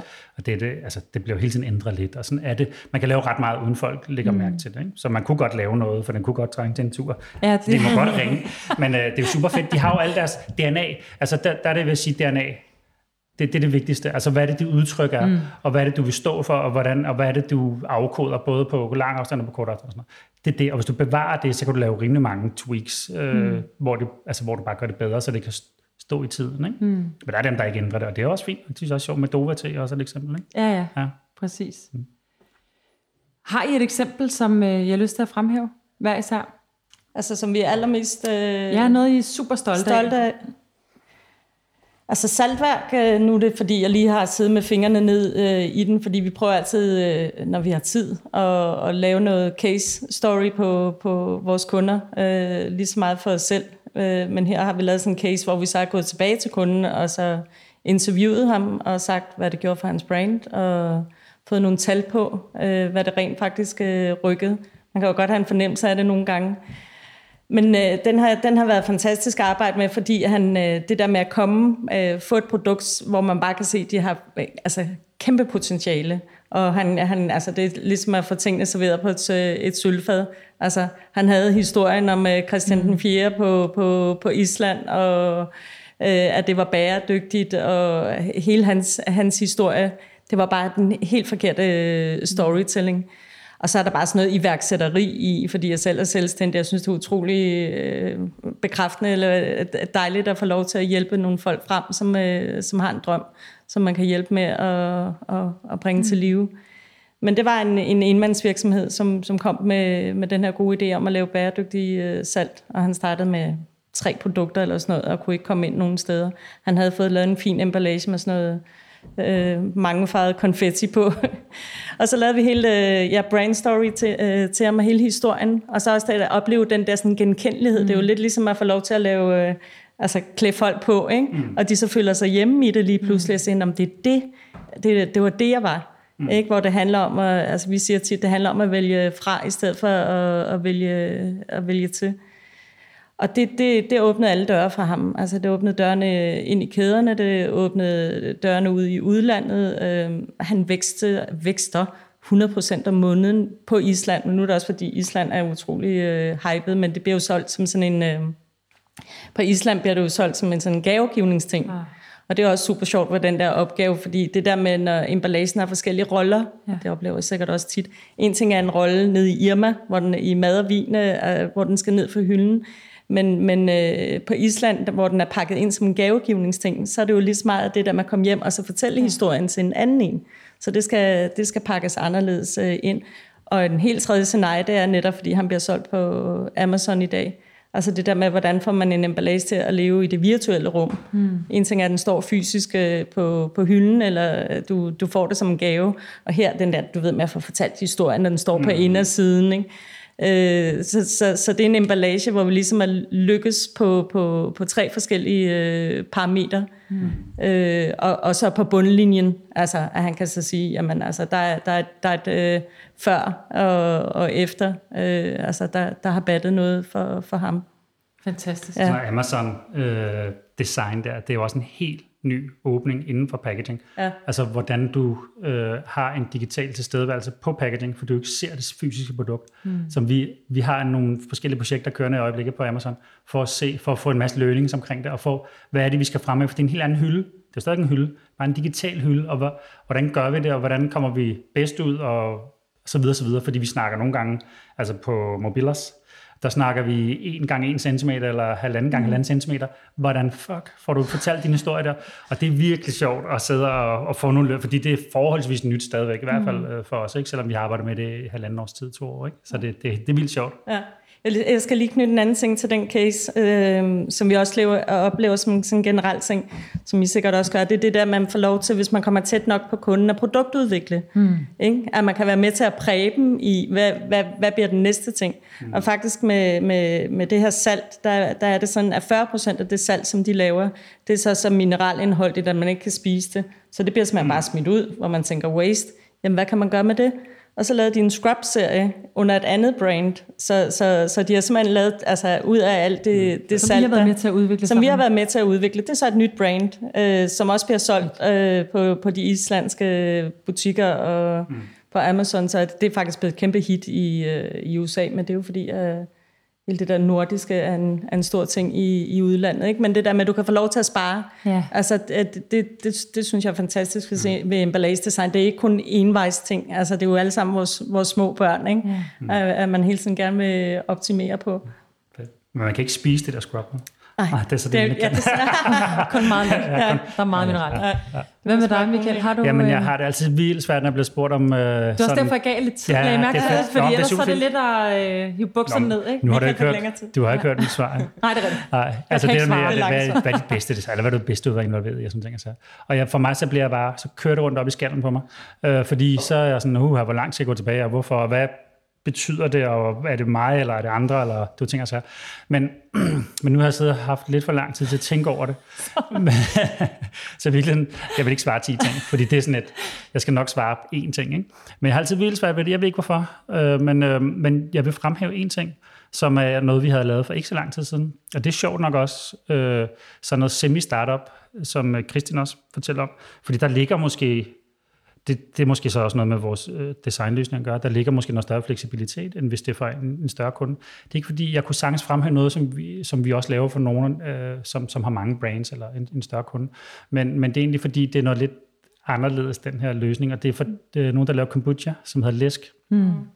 øh, som vi hjalp for, det kan jeg ikke huske. Det var et startup, vi egentlig mødte til, er lidt af en tilfældighed. Christian, vores øh, strategiske direktør, mødte, mødte Lina Erik, der, der, der laver det, og, og der var bare sådan noget kemi, og det var super søde, og så begyndte vi bare sådan i gåseøjne, sådan rent professionelt at hænge lidt ud. Og så har vi hjulpet dem så med deres kombucha-serie og sådan noget. Og, og, og, og det er jo selvfølgelig også øh, gået, gået rigtig godt øh, frem for dem, og fået noget opmærksomhed og sådan nogle ting. Altså. Øh, og så øh, hvad hedder det, jeg ved faktisk ikke, om jeg må sige det, men nu siger jeg det, uh, IKEA kontaktede dem, øh, om de kunne hjælpe IKEA med at lave do-it-yourself kombucha, fordi det er så fedt oh. og nyt, og det, og det har en kant, som folk gerne vil købe ind på. Mm. Øh, fordi det giver jo også IKEA en edge, jeg siger, vi, ja, vi kan, du kan lave kombucha hos os, du kan ikke, du kan ikke komme købe en, en saunastol eller et eller andet. Så, så det er jo super fedt. Øh, og det vil de selvfølgelig gerne hjælpe med, samtidig med, at de ikke kannibaliserer på deres eget mm. produkt. Og hvordan laver vi så den her IKEA-fornemmelse med, at du bygger dit eget produkt mm. som packaging, men du får et drikkeligt produkt ud af det på en eller anden måde. Vildt sjov proces, oh, øh, som, som var skide sjov også. På en eller anden måde, så skulle det være øh, læsk, og på en eller anden måde, så skulle det også være IKEA, og samtidig skulle det bare være noget helt tredje, fordi det skal jo ikke hverken, altså IKEA vil gerne have det nye startup, mm. følelse, som Lina Erik repræsenterer gennem Læsk, og, og Læsk vil gerne øh, have det her øh, udtryk, som også kommer lidt fra dem selv, men samtidig også noget helt nyt. Øh, og, og, og der lå nogle rigtig sjove energier i at udvikle det design, og, og hele, hele den øh, approach på en eller anden måde. Og der sidder simpelthen sammen med begge lejre? Ja, man kan sige, at IKEA var mindre involveret, fordi de gav overraskende meget. Jeg tror på grund af startup-energien, mm. øh, fordi du kan hurtigt kvæle startup, når du kommer med 50.000 ansat. Øh, øh, hvad kan man sige? overskud til, til Lina ikke til at bestemme, hvad de skulle gøre. Jeg tror sådan lidt, altså de, de viste deres muskler ved ikke at være til stede, hvis man kan sige ja. sådan, de var der, og jeg ved, de havde mange snakker med dem, men de gav rigtig meget over til, til, til Line og Erik og sagde, hvad synes I, og hvordan mener I, det skal være? Og, og Line og Erik talte jo rigtig meget med os, om hvordan vi synes, det skulle være. Sådan, ikke? Hvornår kommer det ud? Det var en vildt sjov proces. Jamen det er sådan set ude, det kommer ud globalt, men det er uh, Czech Republic, så vidt jeg husker, Prag og sådan, og altså det er sådan launchmarked på, på nogle mm. få millioner, ikke? Og så hvis det fungerer, så kører det ud globalt. Men vildt sjov proces, og, og, og løsningen blev vildt sjov og anderledes, og et helt andet sted, end jeg egentlig som sådan forventede det. Og det er egentlig lagt sådan op til, hey, sammen laver, mm. bliver du en succes hvis man kan sige sådan, for det er jo, hvem fanden kan lave sin egen kombucha? Altså, det kan ja. du ikke, men det kan du godt gennem det der, det er sådan four step øh, guide på en eller anden måde, hvor du køber fire forskellige produkter, som du så kan blande sammen, og så kan du lige ryste det er sjovt, og formatere. Altså, det, er jo... det er vildt sjovt. Ja. Og det giver jo noget startup-energien til dem, og bliver en del af den her butik, som man møder, når man går, går ud af, af IKEA. Ikke? Øhm, men virkelig sjov projekt at være involveret i, og, og synes jeg er en super sjov løsning i virkeligheden, fordi det skal være noget lidt andet. Ikke? Er det, man kan jo godt mærke på jer, at I jo frem, øh, hvad kan man sige, putter den der kunde helt op i front, og selvfølgelig er man på fornavn med sine kunder osv., men man kan godt mærke, at I taler meget om den der kunde, som det der samarbejde, den der person. Har det ikke mange gange, nu lægger jeg måske lidt ord i munden på jer, har det ikke mange gange, altså det er det, der er det mest interessante ved projektet, det er faktisk Nej. det samarbejde, man har med den kunde. ja, men jeg mener bare i det hele taget en designproces. En designproces kan jo sagtens være for et øh, fuldstændig fantastisk drømmekunde, og det vildeste produkt, og man, man kan alt, men det er bare en øh, det er mega ærgerlig person, der sidder på posten og tager beslutningerne, og så bliver det et dårligt projekt. Altså det, hvor er det en, en, en kunde, der bare er super interesseret og med, og medambassadør med i processen, og så produktet måske lidt mindre, mm. vigtigt, men det var et pissefedt projekt, fordi vi lavede et godt samarbejde. Altså, kan man ikke også godt... Det er ligesom alt andet, det er energier. Ja. Altså, det er klart, du kan, hvis du har en god energi, så kan du bruge hinandens energi, og gennem det, deres synergi, altså, mm. så bliver det bare bedre og federe. Øh, og hvis, især hvis man også stoler på hinanden, og det er jo tilbage til noget af det, vi snakker om, hvis man kan back nogle ting op, eller tester nogle ting, eller har en, en grundlæggende god øh, strategi, øh, så får man en anden form for tryghed. Og tryghed er for mig det bedste sted at starte. Det kan være gennem, man kender hinanden gennem mange år, eller på grund af en, en grundlæggende rigtig god strategi eller approach. Ikke? Øh, og, og når man har det, så alle folk slapper af, når de er rolige. De, det, der er jo nogen, det er jo altid, der er jo altid en årsag til, hvis folk er nervøse. Det er ikke, fordi folk øh, opfører sig dumme, bare fordi de vil. Det er jo mere, fordi de kan være lidt nervøse for, hvis det her ikke lykkes, så, så, så står vi alle sammen i en lidt dårlig situation. Og det, den nervøsitet skal man bare prøve at afmontere ved sin erfaring, og, og gennem netop, øh, som Christian også er inde på, ved at undersøge markedet, og mm. finde ud af, hvad, hvad, hvad er det, der er rigtigt at gøre her. Og det, altså, det er faktisk det allervigtigste for os, hvis det er, der er sådan en type opgaver der. Ikke? Mm. Men det er klart energien, det er klart, hvis man kan lide hinanden, og man taler samme sprog på en eller anden måde, det, sådan er det med alting, så bliver det altid meget federe. Altså, mm. og, det, og det er det gode ved, som jeg også var inde på, vi har mange kunder, som vi har kendt i mange år, for der får du også bygget en energi op, og det, det, det er det rigtige sted at være, fordi mm. så, så, så kan man gøre alting federe og sjovere, og processen er også sjov. Processen er jo vigtig øh, også, og så bliver produktet, altså, eller slutter selv altid bedre, synes jeg. Mm. Men også den rolle, at øh, jeg synes, det er designerens rolle at klæde marketingcheferne på til at gå tilbage igen. Altså en ting, som vi snakker mm. om, ind i, øh, ind i kæden ned af, af hylden. Men det, det, vi gør jo også deres arbejde lettere hvis vi kan fortælle den historie til dem, mm. altså, altså, igen, som tager afsæt i, i, i den strategi, fordi det, det, det kan man ikke sige nej til. Mm. Altså hvis du har pindet ud, hvordan konkurrenterne ser ud, og har pindet ud, hvordan prisparametret skal være, og har pindet ud, øh, hvad, hvad, hvad de kom fra, og testet der alt muligt, så er det virkelig svært for, for en salgschef og alle mulige andre at, at sige nej til det. Mm. Og det, derfor synes jeg, det gør det, altså det er vores arbejde meget nemmere frem for at sidde med en reklamefilm, som er sådan lidt, mm en, øh, man ikke rigtig ved, hvad effekten er. Altså på en måde er det matematik. Ja. ja. Jeg synes, halvdelen af vores arbejde, og det er jeg sikker på, at det også er for jeres vedkommende, det er strategi. Ja. Altså mm. måske lidt modsat, øh, altså corporate design, altså det, der bliver meget, det, altså kan det meget hurtigt blive form uden øh, indhold. Mm. Altså der, der, der, der skal jo super meget indhold ind i designet, i emballage design, før, før det virker, og lige så meget før du kan sælge det øh, til, til en kunde, og de kan sælge til det til, det, til der, deres bagland. Ikke? Mm. Og nu større kunder, du arbejder med, nu større, altså hov, undskyld, nu flere led er der jo, øh, mm. du, du, du skal igennem, ikke? så nu, nu bedre dit DNA er, og din, øh, din brand story er, nu, mm. nu nemmere bliver det. Mm. Ja, Eller nemmere måske, mere rigtigt. Og det er måske også det, når der falder tilbage på nu spurgte du for lang tid siden omkring det her respekt og sådan noget. Ikke? Jeg tror, der er rigtig mange, der ikke er klar over, hvor meget man egentlig hvordan man går til markedet, eller mm. går til, går til mm. et, et, uh, en identitet på packaging. Ikke? Fordi det er dybt strategisk funderet, og, og vi kan netop teste ting, så det er ikke, der er, der, der er færre tilfældigheder, end folk tror. Der er stadigvæk noget med, om det synes vi er pænt, og det ved vi også, ting og sager. Men, det, men der er meget, som vi sådan er sikre på. Der er lidt matematik i det, som du sagde før. Mm. Der er der lidt. Ja, der er rigtig meget matematik mm. den anden vej, synes jeg også. Ikke? Mm. Altså, som folk ikke er klar over, de briefs, som vi får fra kunder mm. af. Ikke? Altså som nogle gange, ja, ja. der ligger Præcis. også noget opdrag i det, ikke? at man mm. får sådan en, øh, en brief, der hedder, så skal vi kommunikere det, så skal vi sige det, så skal vi også huske at sige det. Ikke? Jo, men Hvor... også deciderede ønsker for, hvad de gerne vil nå ja. inden for en vis tidsrum og så videre, altså med procenter på. Ikke? Ja, altså, det er det. Det, det kan godt, øh, ja, det det godt gøre en en lille smule, øh, give en lidt svedig håndflader, inden ja. man går i gang, ikke? fordi ja. hvordan pokker skal man imødekomme det. Ikke? Mm. Ja. ja, det er det. Det er. Men jeg tror, vi begge to finder en tilfredsstillelse i, igen, fordi det er så målbart. Ikke? Altså, mm. at, øh, at, at, jo, jo. at man, man kan virkelig se, hvad det gør for en kunde. Og det ikke er bare noget, man, øh, man går rundt og tror, der gør en forskel. Mm. Så det er de her dogmer, der egentlig...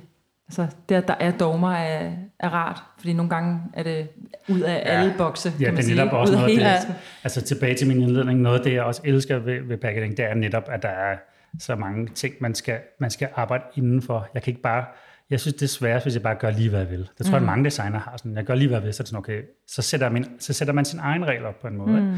Men der, der får man nogle, nogle regler, og du er ofte givet en fysisk øh, øh beskaffenhed på en eller anden mm. måde. Det er du i alle former for design, men det er jo ikke sådan, at jeg laver en identitet, som jeg kan folde ud på mange forskellige touchpoint. Du har måske en label eller en flaske eller et eller andet, mm. og det er kun den størrelse, og der er bare ikke mere. Og, og det er jo en, en fed begrænsning i sig selv på en eller anden måde at arbejde med. Mm. Øhm, så der, det, er, det er det fede, helt klart, synes jeg også. Vi startede lidt på det, vi var lidt inde på det på et tidspunkt i forhold til det her med design, der vinder priser, og øh, måske også lidt respekten omkring området osv. Ikke?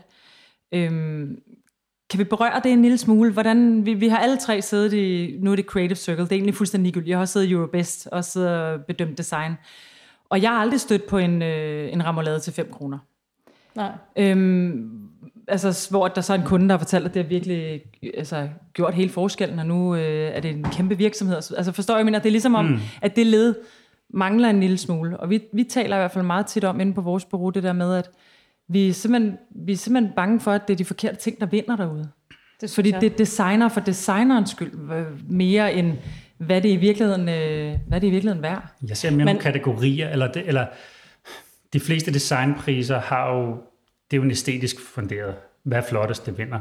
Og det er jo, og det, det er Ja, det er bare lidt også lidt fattigt. noget fis, Jamen, det synes jeg er fattigt. Ja. Altså, det, det er jo super fint, men det er jo bare en æstetisk konkurrence, mm. og det gør jo så, hvad kan man sige, i hvert fald for vores vedkommende, at 95 procent er jo ikke æstetisk, det er rigtigt. Mm. Øh, og det er jo ikke noget, der kan vinde en pris.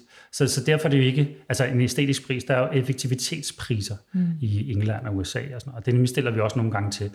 Øh, fordi det er jo noget helt andet, og der, men der skal du så vise målbart, at mm. det er gået frem og sådan nogle ting. Altså, ikke? Eller before-after design og sådan nogle ting. Altså, ikke? Men jeg synes bare, det, jeg synes personligt i forhold til det der, øh, der kan det godt, det er lidt fattigt, at det ikke kun er æstetik, for det bliver ekstremt snobbet og sådan lidt, jeg synes. Og det er tilbage til den der sorte firkant, jeg beskrev i starten, eller øh, kvadrat, fordi det er sådan lidt, jeg, synes- det er helt som udgangspunkt i, jeg synes, jeg kan ikke forstå, og sådan noget. Nej, men det er lige meget, hvad fucking du mm. synes. Fordi det, det drejer sig om, at hende, der bor i Ribe med en stor røv, mm. hun synes, det er fedt, og hun køber det. Og det er hende, der skal købe det. Det er det. Derfor er det godt. Men jeg kan godt forstå, at det er jo svært at forholde sig til. Det, det i virkeligheden er både for og imod. Mm. Fordi det, kan jo ikke, det er jo skidesvært at sætte sig ind i. Det kræver virkelig noget af en designer. At sætte sig ind okay, det her kan jeg godt se fungerer til segmentet. Jeg er ikke selv i det. Jeg er ikke selv en dreng på 14 år, så jeg kan ikke vurdere, om Carlsberg Sport er fedt eller ej. Øh, fordi jeg er ikke 14 år. Mm. Men, men hvis du kan det, jeg tror, det er det, det, som, øh, som også Christian er rigtig god til. Fordi du skal netop lave sådan en method acting på en eller anden måde, eller hvad det mm. hedder, method designing. Du skal sætte dig ind i andres segment og være dem for en stund, for at forstå, hvad de køber ind på. Og det er røvsvært, tror jeg. Mm. Øh, og det er derfor det er svært at vurdere, om designet er godt eller ej. Men jeg er egentlig enig, enig i, at det, det er virkelig kedeligt og året, at det kun er æstetiske priser. Mm. Men altså, ja, det er sådan lidt der. Men jeg synes, det er lidt kedeligt, det må jeg indrømme. Altså, jeg har, siddet, jeg har jo også siddet i juryen et, øh, et par gange. Øh, nu kan jeg ikke engang huske, hvordan formuleringen er, for, øh, før man indstiller det til, til et korn. Men, men jeg har set altså supermarkedsbrand, jeg kan huske, der var den der, der hed Levevis. Mm. Altså, hvor jeg bare tænkte som designer, jeg synes, den var pissefed. Mm. Og, og hvis man selv har prøvet på at sidde og arbejde med sådan en opgave, så var, så var den bare virkelig godt løst. Mm. Øh, og den, jeg tror ikke engang, den kom videre til noget som helst. Og der synes jeg bare, det bliver en lille smule elitært ja. på den måde, at det bliver altid de der, ja, hvor man ved, altså, at, at der har ikke været nogen marketingchef, der har ikke været nogen brief, der har ikke været noget strategisk arbejde, men man har lykkes med at lave en eller anden altså, lækker gaveæske, det så hvor, øh, som man ikke har fået nogen penge for, ja. øh, der, der, der vinder en pris. Det synes jeg bare godt, at man kan anerkende øh, mm. mere. Altså det, at- det at, at, at lave et flot design på, på præmissen, mm. altså det, det, det, det synes jeg ikke, der er meget nu så jeg år, nu var jeg i jorden i år, der, der var noget super fedt design, og der var også noget rigtigt, der var, der var skide godt. Ja. Hvad kan man sige? Men det er jo lige så meget briefet, der siger, prøv at lave det ultimativt fedeste øh, æske her, øh, som er vildt godt løst øh, af Thomas Kjær. Ikke? Øh, det synes Ja, jeg var... ja. Nej, fra øh, Johan Bülow. Og den, Skide godt lavet. Mm. Altså, og det sagde jeg også til ham, så på, at det er så godt lavet, at du får en pris, bare roligt. Fordi der er jo ingen tvivl om det. Det er skide godt, og det er den perfekte brief og den perfekte løsning, og alt Ja. er godt. Ja. Øh, og alle er glade, sådan set. Men det kan ikke være, altså, jeg mener bare, at det er lidt ærgerligt, fordi de briefs eksisterer fire gange om året, øhm, mm. og det kan ikke kun være det, der vinder en pris Nej, på nej, en eller anden Men måde. lige den der kan jeg for eksempel godt anerkende. Ja, ja. Fordi den er, den er godt løst på den præmis, at at den der tastingkasse, ikke? Jo. Ja. Men den kan jo også mere end bare at, at se godt ud. Ikke? Ja, den er nemlig skide god. Men jeg ved faktisk ikke, i, i reklamebranchen er der jo også den der Effectiveness Award. Ja. Ja. Ikke? Det burde der måske også være det ben, der, der hed, at man mm. kunne sende ind, eller det var en disciplin i sig selv øh, på, på Der design. burde jo komme ikke? kunder ind og vurdere nogle ting også. Altså der burde, der burde Ja. være et eller andet... Øh, Eller Ja. Hanne fra Ribe. Ja, der, der, Ja, burde, hende der, burde simpelthen, øh, der, burde simpelthen, der, der burde være nogen, der kom ind og valgte for os. Ja. Fordi jeg tror simpelthen, vi er blinde Jeg tror altså, altså, i, i mange sammenhænge. Ja, Jeg tror, Creative Circle så er ret åben over for, hvis det er, at der er noget, man vil tale om. Jeg vil bare sige, at packaging er jo i Creative Circle sammenhæng en ud af 18 ben. Eller sådan noget, mm. Så det er jo ekstremt lille ting, og det er fint nok. Jeg så mere, hvis man var mere nuanceret, hvis vi nu fortsætter som 5-10 år, packaging, hvis det fortsætter Danmark, Danmark er nok for lille et marked, måske man nordisk eller et eller andet, øh, slå sig sammen med Sverige, Norge og et eller andet, øh, kunne, så kunne man lave nogle forskellige forgreninger inden for packaging. Mm. Fordi der er selvfølgelig æstetik, men der er virkelig også effektivitet, og der er også øh, discount, det bedste discount design, for jeg er enig med dig i forhold til levevis og så videre. Det kunne da mega, selvfølgelig skal det have en pris, Ja, det er pissegodt løst, Ja. men, men vi har bare ikke en kategori, det passer ind i, og det er jo mere prisens problem, end det design, og det er lidt ærgerligt, ikke bliver anerkendt. men er det ikke også de folk, fordi lige nøjagtigt den kategori er rimelig bred i forhold til de Jo. medlemmer, der sidder. Der sidder jo mange, der kun nørder typografi eller ja, præcis. identiteter, ja. som måske ikke kender den virkelighed, var pisse svært. Det var faktisk ja. at, at løbe, løse et mm. discount brand. Øh, altså, Men- vi men- havde selv noget design med, som blev ødelagt direkte, og fint nok, fordi altså, i forhold til, hvis man er sådan meget designsnoppet, så siger jeg, jeg kan ikke forstå det og det, og hvorfor de gjorde det og det. Men det, der er endt med det design, vi så har lavet der, ikke, jeg vil ikke sætte navn på, men det har gjort, at vi har landet en global account for den kunde, ja. som virkelig er, hvor vi i PT arbejder i 10 forskellige markeder, fordi det har ødelagt smadrer hele markedet, ja. altså på den positive måde. Ja. De sælger simpelthen så mange produkter, og, og det kan jeg så ikke få en designpris. Det er heller ikke, Nej, det kan godt være, det nej. ikke er æstetisk, men jeg synes heller ikke, det er heller ikke direkte grimt. Men det er jo heller ikke noget, det er svært at vurdere på det, mm, men det er helt klart vundet i en eller anden kategori, hvor man siger impact, eller hvad fanden det nu end kan hedde, ja. den form for kategori. Ikke? Øh, men vi er jo pisseglade, fordi at, at kunden er super glad, og for, vi arbejder for head office i Paris osv., og, og det går bare helt ud i hele, øh, hele verden. Ja. Så det er jo super fedt, og det kan ikke vinde en, en lille dansk designpris, og det er jo fint nok, men det er ikke fordi, det er æstetisk afsat. Men det er bare lidt fattigt, tror jeg, var det mm. første, jeg sagde. Ikke? Det, er lidt, Jo. det mangler lidt. Ja, men i sidste ende tror jeg, altså det, det vi siger til vores kunder, altså det er jo ikke, og den her har vundet en pris. Nej, de altså man siger jo, og den her har vækstet kunden med Ja. 20 procent, det er det, de lytter til. ja, ikke? ja, ja, ja. Så derfor har man det jo ambivalent med det, fordi man vil da gerne have et rygklap, hvis man selv øh, sendte noget ind. Men, øh, Som jeg siger, designpriser er, og for os er det ofte for, at især yngre designere bliver stolte af det. Mm. De, de synes, det er fedt, og de bliver anerkendt. Og så, det er ligesom noget, man i gåsøjne kan skrive på sit CV. I hvert fald sådan en person, indadvendt CV, siger, åh kæft, hvor er jeg sej, for nu er jeg faktisk blevet kåret som en af de bedste designere i Danmark i den her, i det. Og det er jo super fedt, for det er ikke sådan direkte salgsargumenter for kunder. De er faktisk rimelig ligeglade. De er sådan, ja. whatever. Hvis vi arbejder for nogen i England, de er jo ligeglade. Mm. Dansk priser, I don't care. Altså, det er ikke det. Er ikke det. Men det, det, det, det er skide godt til rekruttering, og det er skide godt til designer. Ja. Noget andet, noget jeg har lagt mærke til, når vi snakker om det der med design, om det får priser eller. Altså, Der er rigtig meget design, som ingen priser får i øh, danske øh, competitions, mm. men som vinder alt muligt i udlandet. Ja, ja, ja. Ja, det er rigtigt. Jo, jo, jo. Det er også interessant. Ja. Ja. ja, men de har også, at man kan sige, især i England har de en helt anden, helt anden anerkendelse og respekt, bortset for det, ja. øh, i forhold til packaging, fordi de har byråer, der er ekstremt specialiseret mm. i det, og virkelig dygtige til det. Altså i min optik også bedre end amerikanske øh, packaging-byråer, Ja. øh, bureauer, øhm, som, som gør, at der er de er virkelig dygtige. Ja. Øhm, og, og det er jo klart, der, der har de vildt mange forskellige kategorier indenfor, og, og, og der, kan de, der kan man vinde, fordi de forstår faktisk, de kan netop godt se, når at det her produkt kan det, og det Ja. ja. designet. Det drejer sig ikke kun om æstetik. Nej, de forstår præmisser, og det, det er faktisk super fedt. Og der, der synes jeg, man anerkender packaging mm. på et helt andet niveau, mm. hvor det, jeg synes, vi er, der er vi bare lidt, øh, vi er virkelig bagud i Danmark på den mm. måde, faktisk. Man kan sige, at hele grundlaget for at lave podcasten Design Kan er jo præcis det der med, at vi, vi bliver nødt til at være meget mere, øh, hvad kan man sige, meget mere åbne over for alt det design, det kan. Mm. Fordi jeg kan jo se, nu, nu sidder jeg jo øh, øh, i et bureau, som laver rigtig mange identiteter, og alle dem, der søger hos os, altså vi får jo usandsynligt mange ansøgere, ikke? Øhm, og alle sammen vil jo egentlig gerne lave det samme, fordi det ligesom er det, der er blevet, øh, det er det, der ligesom er blevet talt op på skolerne, og det, der ligesom er, okay, du kan lave det her, det her, det her, men så kan du også lave en identitet øh, til dem her. Eller, mm. Altså det er ligesom om, at det bliver glorificeret på en eller anden måde, hvilket jo er super ærgerligt, fordi det er jo ude i alle de her afkroge af design, vi skal have specialister, og mm. ikke kun specialister på at sidde og lave identiteter. Øh, mm. Fordi så øh, kan vi jo simpelthen fodre svin med designer, og det kan mm. vi jo nærmest allerede, for der er rigtig mange, der har svært ved at komme Ja. ja. ind i branchen. Ikke? Altså jeg har været nogle gange på designskolen og tale med eleverne, og det er ret sjovt, eller holde nogle foredrag og sådan noget, det er ret sjovt, at de, de bliver lidt overrasket over faktisk, nogle af dem, at man faktisk kan leve af at lave packaging design i præcis. Danmark. Ikke? Hvor de, de, og øh, 98 procent af deres tid går jo på øh, identiteter mm. til korporater og kulturelle institutioner, og super fedt. Men det, jeg synes, det er lidt ærgerligt, at man ikke bliver tilbudt det om ikke andet. Du kan Præcis. også spille øh, cello, selvom du mm. har spillet... Altså, der, der er så mange andre ting øh, og instrumenter. Jeg synes, det, det, det er lidt ærgerligt. Øh, jeg vil sige, de, de, de gør mere og mere for det, mm. i forhold til, hvad min oplevelse er, men måske ikke nok. Nej. Øh, og jeg vil sige, det, det er virkelig svært. Altså, jeg har en japaner og en nordmand og to svenske ansat, for jeg kan ikke finde nok danskere. Nej, præcis. Altså, og præcis. sådan er det. Og, det. og nogle af de der danske designer taler med sådan, okay, øh, okay, ja, hvad fanden skal vi gøre? Og sådan noget. Altså, der, der er Ja. sådan bare, at du bliver nødt til at nørde det, og hvor, hvor skal jeg så lære det? Jamen, du kan ikke lære det på skolen, fordi de har ikke nok af det, og det synes jeg også er lidt ærgerligt. På den anden side er det også svært, fordi det er et virkelig lille marked. Vi Ja. er ikke særlig mange bureauer, så det er også sådan lidt, så du kan ikke bare skyde 10 super top 200 designer ud, der kan packaging, fordi der bliver måske afsat to om året eller tre. Ikke? Mm. Altså, så det er jo også det er en svær balance, synes jeg, fra skolens side af. Men de skal i hvert fald være opmærksom på, at det er, jeg ved, at de altid har en emballageøvelse, både på DMJX og så videre. Ja. Altså, men det er mere sådan, "Nå, så prøver vi lidt. Og det er mere, hvordan får jeg identiteten ned på en æske? Altså det, Ja, det, det det er det desværre lidt. ikke særlig dybere end det, Nej, vel? Og det er jo, desværre. det er super ærgerligt. Ja. Også i forhold til, når vi får vendt tilbage til bæredygtighed. Altså, ja. altså blive lært op i alt det her, hvad design kan, Ja. og bliver nødt til at kunne, mm. for at kunne overleve derude. Ikke? Har du ikke også svært ved at finde talenter?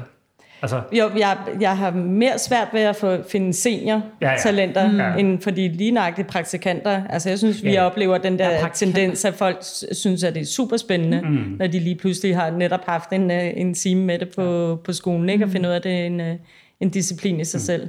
Men dygtige designer, dem er der virkelig, altså rendyrkede emballage-designer, som forstår Ja, ja, i- disciplinen. Ja. Altså, jeg synes, der er rigtig mange af de der, der, der, der stadigvæk bare laver det, fordi det, det skal se pænt ud, men mm. det er jo hele den der know-how, Præcis. øh, som man bliver nødt til at have med i, i kufferten for at blive en god designer. det er også derfor, vi bytter designer. Ja, så kan vi, det kunne så være, vi skal slå forskellige sammen i steder. stedet Ja, ja, ja, så kan for, vi, tænker jeg. ja, Ja, ja.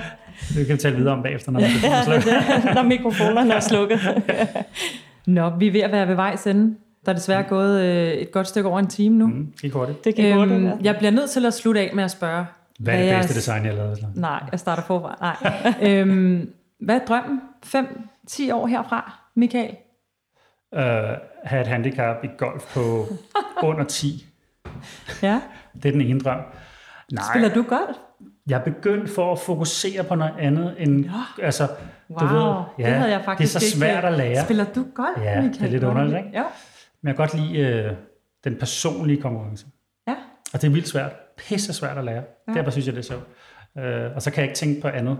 Ej, Altså, hvis, modsat, hvis jeg løber, hvis jeg løber, så løber jeg tænker hele tiden på muligt. Og jeg tænker kun på design og uh, whatever, eller familieting og sådan noget. Så det er mega fedt, uh, fordi så tænker jeg kun på det. Så det er, det er sådan en me-time, ikke? Ja. Mine børn er store nok til at have me-time. Der er du ikke endnu. Du Nej. har haft det. Du kommer tilbage igen. uh, nej, så det er sådan me-time. Det synes jeg er mega fedt. Uh, så, så ja.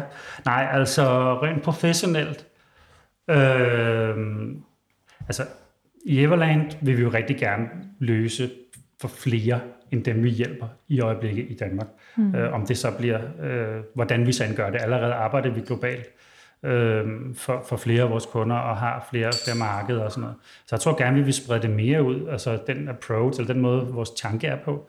Øh, og måske, øh, ikke fordi vi skal være 200 mand om fem år, men måske bare mere øh, have fat i flere kunder, som ikke er øh, kun er dansk eller skandinavisk baseret. Fordi der er nogle helt andre udfordringer i det, og, og det er vildt sjovt at, at, at battle mod et lokalt bureau i, i, i Polen eller i Sydamerika mm. eller sådan noget. Så en reklamebureau i Sydamerika, det er vildt sjovt. Altså, mm. Så det, det, det vil vi gerne mere af. Øh, så det er sådan noget som det. Altså drømmen, drømmen er at, have det, er basically at have det sjovt, ja. vil jeg sige. Det har du Øh, simpelthen lært mig. Okay. Det kan jeg huske, du sagde engang Ja. helt i starten, der, det, det hele det drejer sig bare om at have det sjovt. Ja. Det synes jeg er fedt. Ja, Den bruger jeg selv. sådan har jeg det også. Mm. Men det tror jeg bliver sjovt. Ja, Øhm, hvis, hvis det lykkes, ikke? Også selvom det ikke lykkes, tror jeg også, det er sjovt. Men det er drømmen. okay. Mm. Hvad med dig, Christian? Min drøm? Mm, join op med Everland. Ja. ja. Sådan, Slå er der- Nej. Ej, vi er jo ikke så store. Øh, jeg har heller ikke lyst til, at vi skal blive øh, kæmpe store. Øh, men jeg synes faktisk nærmest lige, øh, at vi er kommet i gang. Altså fordi der har været sådan en glidende overgang øh, fra det ene til det andet. Ikke? Så det der med ligesom at nå ind mm. til kernen af, det var det her, øh, at vi skulle. Det kan jeg godt blive ved med øh, nogle, nogle år endnu. Øh, og så er vi også begyndt at kigge øh, altså over landegrænserne. Ja. Altså jeg synes, det taknemmelige ved emballage-design, det er jo, at det er så visuelt. Øh, vi mm. oplever jo rigtig meget, altså så snart vi lægger det ud på design sites eller et eller andet, så har vi jo kunder fra Kina og Australien og Island og øh, altså hele verden at finde ud af, altså hvor, hvor internationalt øh, det, det sprog ensalt er. Mm. Det, det, det synes jeg er super interessant. Så, så Og det er en mega fed pointe, det der, fordi det der er egentlig sjovt ved packaging, man ser det jo også i, i hvad kan man sige, i korporat og kulturelt design, men måske i mindre grad, det er, der er faktisk forskellige sprog, for der er lokale sprog, som passer ned i lokale segmenter, men så er der også globale sprog, som passer i globale mm. segmenter. Og der er kæmpe forskel faktisk. Øh, og det gør det endnu sjovere for, for Christian og mig at arbejde, både på lokale og, og mm. lokale eller globale brands, fordi det, det, det er forskellige sprog, du navigerer. Du skal være forskellige typer mm. øh, fra forskellige lande og sådan noget. Så det, det er virkelig, altså det er bare sjovt altså. Ja. Og så er der også bare et eller andet med at vise design øh, 3D. Altså, der er et eller andet, Mm. der er et eller andet andet end at vise en identitet, men at vise øh, packaging mm. på den måde, det er bare... Jeg kan huske Det på Design, da de begyndte at vise det for mange år siden, men der var, der var rigtig meget fokus på, mm. Mm. på packaging lige pludselig. Ikke? Jo. At det, det, er bare, det kan bare være så ultra smukt. Altså, man Ja. ja. har så mange flere ting, Ja, ja. ja. man, kan, man kan spille på. Ikke? Men det er jo en meget sjov øvelse, det der, ja. Ja. når man sender det ud. Ikke? Altså sidder der, sidder der folk, som ikke forstår ja. Ja. vores sprog, som forstår det alligevel. Ikke? Ja. Og det, jeg synes, der er fedt også, det er det, som Christian var inde på, det her med, at du har et fysisk produkt, som folk tager med hjem, eller de agerer med, at de stiller på bordet og sådan noget. Det er bare et fedt element. Ja. For det gør du ikke med, med, med, med korporat design på en eller anden måde. Det er, når du henvender dig til en kunde, eller du får en energikort ind i døren, eller noget. Det, det er en helt anden måde. For du, du, du skal lige meget hvad, om du vil eller ej, så interagerer du med produktet. Ja. Øh, Og alle folk køber remoulade, eller alle, der kan lide remoulade. Altså du ved, selvom de ikke er anerkendt eller ej. Mm. Så det, det, er bare, det er bare et fedt talerør gennem design på en eller anden måde, som gør det spændende. Det var ordene. Tak fordi I ville være med. Det var rigtig sjovt. Det var skide sjovt. Tak. Tak.